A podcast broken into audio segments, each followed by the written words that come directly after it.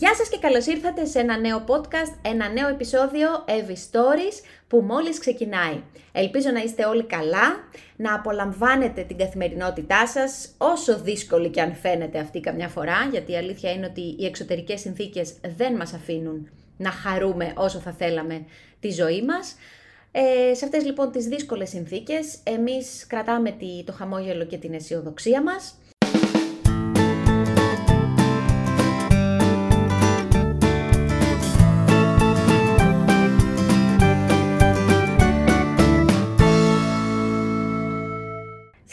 μοιραστώ μαζί σας ότι μου αρέσουν πάρα πολύ οι συνεντεύξεις και οι, οι παρουσίες σπουδαίων ανθρώπων στα, σε αυτή την εκπομπή, μέσα από τα podcast.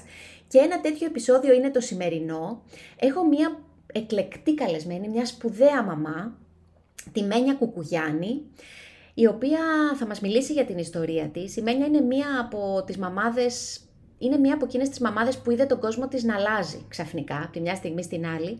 Κατάφερε όμως τη δική της δύσκολη προσωπική εμπειρία να την κάνει έργο, να την κάνει αγάπη προς ε, όλες τις οικογένειες που περνάνε αντίστοιχες δύσκολες οικογενειακές καταστάσεις, δύσκολες καταστάσεις με τα παιδιά τους. Η Μένια λοιπόν έχει ιδρύσει το καρκινάκι και γι' αυτό θέλω να μιλήσουμε σήμερα να καταλάβουμε τι είναι το καρκινάκι, τι κάνει, ποιες είναι οι δράσεις του.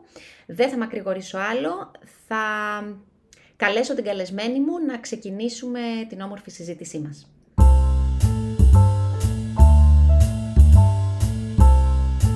Σου Μένια μου. Καλημέρα. Τι κάνεις; Καλά λέμε, εσύ. Μ' αρέσει το λέμε, συμφωνώ, καλά λέμε κι εμείς. Αυτό έλεγα πριν, έκανα μια μικρή εισαγωγή στο podcast και είπα ότι ελπίζω να περνάτε καλά παρόλο που οι εξωτερικές συνθήκες είναι λίγο δύσκολες για να μπορούμε να είμαστε καλά, αλλά το παλεύουμε. Ναι, δεν έχουμε άλλη επιλογή. Νομίζω είναι μονόδρομος. Είμαστε όλοι στεναχωρημένοι και σε, σε, σε καταστάσεις που δεν τις έχουμε συνηθίσει. Βομβαρδιζόμαστε από νέα που δεν τα περιμέναμε και δεν τα έχουμε ξαναζήσει, τουλάχιστον η δική μας η γενιά. Αλλά παρόλα αυτά κρατάμε την αισιοδοξία μας και την ελπίδα μας, προσέχουμε, η ατομική ευθύνη να είναι πάντα η πρώτη ναι. και εδώ είμαστε να τα συζητάμε και να στηρίζει ο ένας τον άλλον. Ακριβώς. Ναι, αυτό ήταν το πιο ωραίο από όλα. Συμφωνώ πολύ με αυτό. Λοιπόν, πάμε να κάνουμε λίγο μία αναδρομή, να δούμε λίγο πώς ε, ξεκίνησε το καρκινάκι. Από εκεί ήθελα να ξεκινήσω. Ε, Ποια ήταν η αφορμή, γιατί ξεκίνησε το καρκινάκι; Θέλεις να πεις την προσωπική σου ιστορία; Σε ευχαριστώ πάρα πολύ που μου δίνεις την ευκαιρία να πω την προσωπική μου ιστορία, γιατί έτσι ίσως να βοηθήσω κι εγώ μια καινούργια οικογένεια, μια άλλη μαμά που δυστυχώς μπορεί να περνάει αυτό που πέρασα εγώ. Το καρκινάκι λοιπόν ιδρύθηκε το 2015 ε, όταν τρεις γονείς ε, στους διαδρόμους της παιδογκολογικής κλινικής, ε, της ογκολογικής μονάδας παιδών Ελπίδα Μαριάννα Βαρδινογιάννη με τα παιδιά μας που νοσούσαν με καρκίνο της παιδικής και παιδικής ηλικίας είπαμε ότι θέλουμε κάτι να κάνουμε. Ετοπίζοντας κάποιες ε, ελλείψεις που υπήρχαν, κάποιες ανάγκες που εμείς προσωπικά ε, αυτοί οι τρεις γονείς νιώσαμε ότι πρέπει να καλύψουμε όχι μόνο για μας αλλά και για τους άλλους γονείς που ήταν στο νοσοκομείο και για τους άλλους γονείς που δυστυχώς τα επερνούσαν αυτή την πόρτα, αποφασίσαμε να κάνουμε το, το καρκινάκι. Αρχικά το καρκινάκι ξεκίνησε ως ένα site, το mm καρκινάκι.gr που εγώ το ονομάζω η ναυαρχίδα μας, γιατί ήταν η δική μου προσωπική ανάγκη να μοιραστώ αυτό που περνούσα. Mm-hmm. Ήθελα βοήθεια, ήθελα στην παράσταση, είχα πάρα πολλές απορίες, είχα πρακτικά θέματα και έψαχνα να βρω απαντήσεις. Και μια δεύτερη σκέψη ήταν ότι κάποια άλλη μαμά που είναι στη δική μου θέση μπορεί να πάρει λίγο δύναμη και λίγο κουράγιο από εμένα. Άρα ο πρώτος στόχος ήταν πιο πολύ να μοιραστείς ε, και να μοιραστούν οι άλλοι γονείς. Ο πρώτος ήταν να μοιραστώ αυτό που περνάω γιατί ήθελα βοήθεια. Mm-hmm. Ήθελα στην παράσταση, ήθελα στήριξη, ήθελα να μιλήσω για αυτό που περνούσα εγώ, το παιδί μου, η οικογένειά μου. Mm-hmm. Το καρκινάκι σήμερα είπες ιδρύθηκε το 2015. Έχουν περάσει λοιπόν κάποια χρόνια. Ε, τι κάνει σήμερα, ποιες είναι οι δράσεις του; Το καρκινάκι λοιπόν που ξεκίνησε το 2015 και να πω ότι ε, ε, το δικό μου παιδί και της, ε, της Άννας, της δεύτερης μαμάς που ιδρύσαμε το καρκινάκι, νοσήσαν το 2013, ε, ξεκίνησε με τρεις, με, τρεις, ε, με τρεις βασικούς στόχους. Ο ένας στόχος ήταν να μιλάμε ανοιχτά για τον καρκίνο της παιδικής και θετικής προσφέρουμε έγκυρη και επιστημονική ενημέρωση για αυτό το καρκίνο, να σπάσουμε λίγο το ταμπού του καρκίνου. Ο δεύτερος στόχος ήταν το Εθνικό Μητρό Παιδιών με Νοοπλασίες στην Ελλάδα και ο τρίτος στόχος ήταν να συνδέσουμε τη χώρα μας με την Ευρώπη και όλα όσα γίνονται εκτός της χώρας με το καρκίνο της παιδικής και φυσικής ηλικίας. Είναι τρεις στόχοι τους οποίους την πενταετία πετύχαμε και είμαστε πάρα πολύ χαρούμενοι γι' αυτό.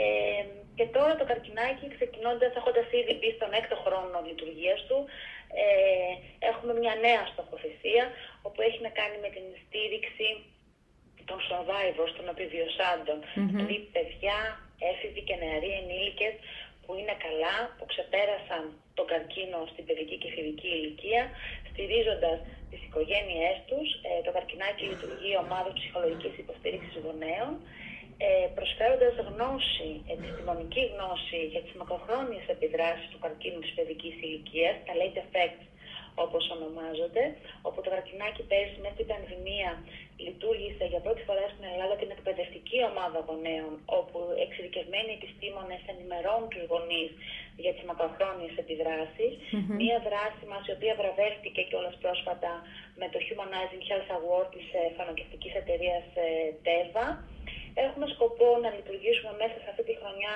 μια ομάδα στήριξης εφήβων, που είναι μια πολύ ιδιαίτερη και ευαίσθητη ομάδα ασθενών. Και είμαστε και μια χώρα που δεν προσφέρει και πάρα πολλά σε, σε, σε αυτές τις ευάλωτες, σε αυτές τις ευάλωτες ομάδες. Και ε. φυσικά κάτι το οποίο πάντα το είχαμε μέσα στα πλάνα δράσης και στήριξη που προσφέρει το καρκινάκι, να στηρίξουμε τη λειτουργία του, του follow-up ιατρίου που παρακολουθεί τα παιδιά μας μετά το τέλος της ε, θεραπείας. Θα αναφερθώ βέβαια για μία ακόμη φορά στο advocacy, τη συνηγορία των δικαιωμάτων ε, των ασθενών. Τι είναι αυτό; Ε, το advocacy, ε, η, λέξη στα ελληνικά είναι πραγματικά ναι. συνηγορία δικαιωμάτων, αλλά έχει να κάνει, και θα το πω πολύ απλά όπως το ζω και εγώ, ως, ως μαμά που ούτε επιστήμονας είμαι, ούτε εξειδικευμένες γνώσεις έχω, προσπαθώ να αποκτήσω, είναι να προσπαθήσουμε να λύσουμε και να υπερασπιστούμε τα δικαιώματα των, των ασθενών που έχουν να κάνουν είτε με το Εθνικό Μητρό που θέλαμε και που πετύχαμε να κλείσουμε την κυβέρνηση να λειτουργήσει, με τη βελτίωση της ποιότητας ζωής των παιδιών μας, με την αναγνώριση των δικαιωμάτων τους όσον αφορά τις κοινωνικές υπηρεσίες και τις υπηρεσίες πρόνοιας που πρέπει να έχουν αυτά τα παιδιά και οι οικογένειές τους, με την ισότιμη πρόσβαση στη θεραπεία και στα φάρμακα, με την ισότιμη πρόσβαση στις κλινικές μελέτες. Είναι μια πολύ μεγάλη ατζέντα δράσεων, ναι. που είναι κάτι το οποίο γίνεται καθημερινά. Για μένα δεν μπορεί να το εντάξει σε μια δράση που ξεκινάει και τελειώνει. Ναι. Είναι αυτό που λέμε πολύ απλά εμείς οι γονείς. Μιλάμε ανοιχτά για τον καρκίνο της παιδικής και παιδική ηλικίας και προσπαθούμε να δώσουμε όσο περισσότερα γίνονται σε αυτά τα παιδιά. Ξέρεις, για κάποιον ε, γονιό ο οποίος δεν έχει περάσει από αυτή τη διαδικασία, ακούγοντάς σε τώρα δηλαδή, ε, σκέφτομαι το πρώτο πράγμα που μου έρχεται στο μυαλό είναι ότι είναι απλά ασύλληπτο να πρέπει να διεκδικήσεις όλα αυτά τα οποία μας είπες για ένα παιδί που νοσεί και για μια οικογένεια που περνάει από αυτή τη διαδικασία. Και χαίρομαι με αυτά που, που ακούω γιατί φαίνεται ότι έχετε κάνει πολλά πολλά βήματα μπροστά και είναι πολύ σημαντικό οι γονείς που βιώνουν τώρα ε, αυτό να, να μην είναι σε άγραφα νερά και να υπάρχει ένας φορέας ε, και με αυτή την ιδιότητα, έτσι, μη κυβερνητικός φορέας ο οποίος είναι εκεί να τους ε, στηρίξει. Αυτό ουσιαστικά είναι και το δικό μας όραμα.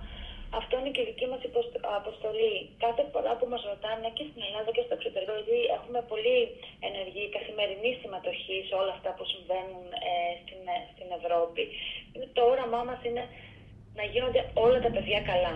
Ναι, ναι. Ποτέ από την πρώτη μέρα που άκουσα ότι το παιδί μου έχει καρκίνο, δεν αναρωτήθηκα γιατί το δικό μου παιδί. Όλοι οι γονείς που έχουμε περάσει αυτή την πόρτα λέμε γιατί να υποφέρουν τα παιδιά; Ισχύει για όλα τα παιδιά του κόσμου. Ναι. Από την άλλη, ο καρκίνο παιδικής ηλικίας θεωρείται μια σπάνια ασθένεια. Αφορά, αν μιλούσαμε με νούμερα, το 1% των ασθενών που νοσούν, άρα γι' αυτό εντάσσεται και στις σπάνιες παθήσεις. Ε, από την άλλη, όμως, οι σπάνιες παθήσεις που αφορούν κυρίως παιδιά δεν είναι τελικά τόσο γιατί όταν νοσεί ένα παιδί, είναι αρκετό για να κάνουμε τα πάντα να μην υποφέρει αυτό το παιδί. Ναι, αυτό είναι πολύ σημαντικό που λες. Ε, ήθελα να σε ρωτήσω, πόσο σημαντική είναι για μια οικογένεια που το παιδί της νοσεί η ψυχολογική υποστήριξη καθ' όλη τη διάρκεια αυτής της διαδικασίας; Είναι πάρα πολύ σημαντική, όπως είναι σημαντική και η ψυχολογική υποστήριξη και του παιδιού που νοσεί, αλλά και όλης της οικογένειας και μετά το τέλος της θεραπείας. Ε, στη χώρα μας έχουμε έχουμε, αρκετές, έχουμε καλές υπηρεσίες σε αυτό το κομμάτι. Η υπηρεσία ψυχολογικής υποστήριξης, τις παιδοκολογικές κλινικές και στην Αθήνα και στη Θεσσαλονίκη ε, και στην Κρήτη, που είναι όμως ε, που, που, λειτουργούν από, από, αντίστοιχους, ε, από αντίστοιχους φορείς, δηλαδή δεν είναι μια κρατική παροχή αυτό το κομμάτι. Υπάρχουν σύλλογοι γονέων που προσφέρουν ψυχολογική υποστήριξη μέσα στις παιδοκολογικέ και φυσικά το μεγάλο ζητούμενό μας, η μεγάλη έλλειψη είναι μετά.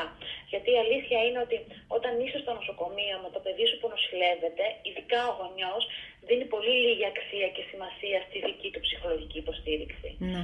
Έχουμε μια στήριξη σε αυτά που περνάμε και αντιμετωπίσουμε εκείνη τη μέρα, αλλά δεν σου κρύβω και από την προσωπική μου εμπειρία τα περισσότερα προβλήματα ψυχολογικής και κοινωνικής ενδυνάμωσης και υποστήριξης δική, της δικής μου mm ε, ήρθαν μετά το τέλος. Όταν τελειώσαμε με τις νοσηλίες, τελειώσαμε με τις θεραπείες, επιστρέψαμε στο σπίτι και πρέπει όλοι να μπούμε σε ρυθμούς ζωής. Ναι. Δεν θα ξαναπώ στους ίδιους, γιατί τίποτα δεν είναι το ίδιο. Δεν Αλλά είναι όλα. Είναι κάτι που. Πώς να το πω, το, το, δεν το ξεπερνάς ποτέ τελικά όλο αυτό σαν οικογένεια;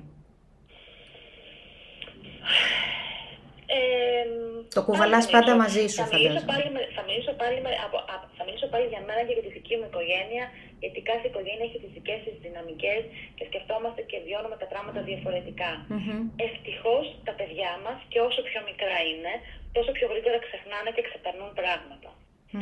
Εγώ πιστεύω ως μαμά δεν θα το ξεπεράσω ποτέ. Απλά η δική μου αγωνία και, και, και η δική μου προσπάθεια είναι να μην το αφήνω να με επηρεάζει. Να κάνω παρέα μαζί του. Θα υπάρχει πάντα εκεί. Πάντα θα μου έρχεται στο νου και να ακούω ό,τι και να συμβαίνει στα παιδιά μου αλλά και στα υπόλοιπα παιδιά. Αλλά το μεγάλο μου στίχημα είναι να μην με επηρεάζει, να μην χαλάει τη ζωή μου, να μην το μεταφέρω στα παιδιά μου, να μην το μεταφέρω στις, στις σχέσεις μου και στην καθημερινότητά μου. Mm-hmm. Αυτό είναι και το, και το στίχημα της, ε, της, ε, της ψυχοθεραπείας που εγώ προσωπικά ακολουθώ, αλλά και τις υπηρεσίες που έχουμε στο καρκινάκι. Μαθαίνουμε να ζούμε με αυτό, μαθαίνουμε να ζούμε με τους φόβους μας και μερικές φορές τους χρησιμοποιούμε κιόλας για να αλλάξουμε και λίγο τον κόσμο. Mm, ναι. Ε, θέλω να πάω λίγο πίσω σε αυτό που εσύ είπες ως ε, πρώτο στόχο που είχε το καρκινάκι και να σε ρωτήσω πόσο δύσκολο είναι για μια οικογένεια που περνάει όλο αυτό ε, να έχεις στο πίσω μέρος του μυαλού της ή και στον μπροστά τελικά ότι, ότι είναι ένα θέμα ταμπού, δηλαδή να, να, να περνάει από αυτή τη διαδικασία και να είναι ένα θέμα το οποίο, για το οποίο τελικά υπάρχει μια δυσκολία κοινωνική να μιλήσει γι' αυτό. Αυτό είναι το πρώτο έτσι, που ήθελα να σε ρωτήσω. Και το δεύτερο είναι τελικά πόσα, βή, πόσα βήματα έχουμε κάνει σε αυτό, πόσο, πόσο μεγάλη πρόοδο έχουμε σε αυτό. Μιλάμε ανοιχτά. Στην αρχή είναι δύσκολο, στην αρχή είναι δύσκολο και, και σε θυμώνει πολύ. Mm-hmm. Σου δημιουργεί συναισθήματα θυμού ε, που δεν το χρειάζεσαι, ειδικά το, το πρώτο διάστημα που έχεις τη διάγνωση στο χέρι σου και δεν βγαίνεις στο νοσοκομείο με το παιδί σου. Mm-hmm. Ε, ε, εμείς μείναμε έκπληκτοι όταν, ε, εμείς από την πρώτη μέρα είπαμε τι, τι περνάμε. Μου φάνηκε, μου φάνηκε να μην, να μην μοιραστώ τον πόνο μου και το πρόβλημά μου εγώ προσωπικά. Ναι. Ε, έμεινα έκπληκτη, έμεινα ακούγοντας ε, γνωστού και φίλου να λένε ότι Α, και το δικό μου ανιψάκι, το δικό μου ξαδερφάκι, του φίλου μου. Και λέω, περάσατε τέτοιο πράγμα και δεν το είπατε. Πώ το περάσατε μόνοι σα. Ναι. Ε, υπάρχει το ταμπού του καρκίνου. Στα παιδιά δεν είναι τόσο, τόσο έντονο. Ε, στην επαρχία είναι λίγο πιο έντονο και ειδικά όταν μιλάμε για εφήβους, γιατί φοβόμαστε τον καρκίνο, γιατί δεν ξέρουμε ακόμα ε, όλα αυτά τα, τα ποσοστά της επιβίωσης, πόσοι άνθρωποι γίνονται καλά, πόσα, πόσα πράγματα προσφέρει η επιστήμη, πόσα άλματα έχει κάνει η επιστήμη στην αντιμετώπιση του καρκίνου. Ε, μέχρι και πρόσφατα χρησιμοποιούσαμε αυτόν τον όρο για πάρα την νόσος και όλοι είναι Ναι, προφανώς μας τρομάζει ο καρκίνος, τον φοβόμαστε γιατί εξακολουθεί να, να αφαιρεί ζωές. Ναι. Ε, Κάνουμε όμως, και, κάνουμε όμως σημαντικά βήματα. Θεωρώ ότι είμαστε σε καλό δρόμο ώστε κάποια στιγμή να σταματήσουμε να το αντιμετωπίζουμε με, με τόσο φόβο και να μην μιλάμε γι' αυτό. Αλλά νομίζω έχει να κάνει και με την ηλικία του, του ανθρώπου που νόσησε, με την οικογένειά του, με το background του, είναι πολλά. Τα παιδιά είναι λίγο πιο... Τα πράγματα είναι λίγο πιο εύκολα γιατί είναι ένα παιδί που υποφέρει και όλοι συντρέχουμε και θέλουμε το παιδί και η οικογένειά του να νιώσει καλά. Mm-hmm. Ζήσαμε όμως και εμείς ε, σκηνές όπου έβγαινα με το παιδί μου που δεν είχε τα μαλάκα του να κάνουμε μία βόλτα και τραβούσαν παιδιά, να μην να πλησιάσουμε ή να το κοροϊδέψουν κάποια άλλα παιδιά στην παιδική χαρά. Πω, πω. Αυτά δυστυχώς νομίζω ότι ως χώρα και ως κοινωνία ακόμα τα έχουμε και τα, και τα αντιμετωπίζουμε. Και γι' αυτό νομίζω είναι και πολύ σπουδαίο το έργο που, που κάνετε. Ε, θέλω να σε ευχαριστήσω πάρα πολύ και θέλω να σε ρωτήσω πριν ε, κλείσουμε την κουβέντα μας, πώς μπορεί κανείς να βοηθήσει τις δράσεις σας. Ε, νομίζω το πιο σημαντικό για μας είναι αυτό το οποίο κάνουμε και εμείς σήμερα, αυτό το οποίο λέμε εγώ και εσύ, να μιλάμε ανοιχτά. Mm-hmm. Μπορούμε όλοι να βοηθήσουμε, μπορούμε όλοι να είμαστε δίπλα στις οικογένειες και τα παιδιά που νοσούν, να μην φοβόμαστε να συμπαρασταθούμε. Ε, το καρκινάκι, ε, όπως και κάθε φορέας, έχουμε ανάγκη από καλούς πρεσβευτές που θα ε, θα μιλάνε για μας και για το έργο μας. Δυστυχώς η πανδημία μας έχει καθυλώσει όσον αφορά τις εθελοντικές μας δράσεις και δεν μπορούμε να κάνουμε πολλά πράγματα, αλλά, αλλά θα περάσει και αυτό και θα, θα ξαναβρούμε τη, το ρυθμό μας. Ναι. Ε, οπότε κάθε ένας που θέλει να προσφέρει έστω μισή ώρα από τον ελεύθερο του χρόνο στο καρκινάκι είναι καλοδαχούμενος να έρθει, να έρθει στην κοινότητά μας, αλλά το πιο σημαντικό είναι να μιλάμε ανοιχτά για τον καρκίνο της παιδικής Ωραία. Αυτό είναι σημαντικό. Το κρατάω για το τέλος. Εύχομαι έτσι και μέσα από αυτό το podcast να ήταν μια φωνή, να είναι μια φωνή προς αυτή τη, την κατεύθυνση. Θέλω να σε ευχαριστήσω πάρα πάρα πολύ. Και εγώ σε ευχαριστώ πάρα πολύ. Κάθε φορά είναι μεγάλη μου χαρά να, να μιλάω μαζί σου. Εύχομαι κάθε επιτυχία σε κάθε τι που κάνεις και να, και να πω και μια ακόμα φορά ο, οποιοδήποτε από όλους όσους σε ακούνε, σε διαβάζουν, μας ακούσανε σήμερα χρειάζεται οποιαδήποτε βοήθεια για αυτό το θέμα, είμαι στη διάθεσή του, είμαι στη διάθεσή σου να βοηθήσουμε και να είμαστε δίπλα σε ό,τι μας χρειάζεται. Τέλεια. Πολύ σημαντικό. Να είσαι καλά. Σε ευχαριστώ. Καλή σου μέρα. Γεια σου, Μένια μου. Καλημέρα.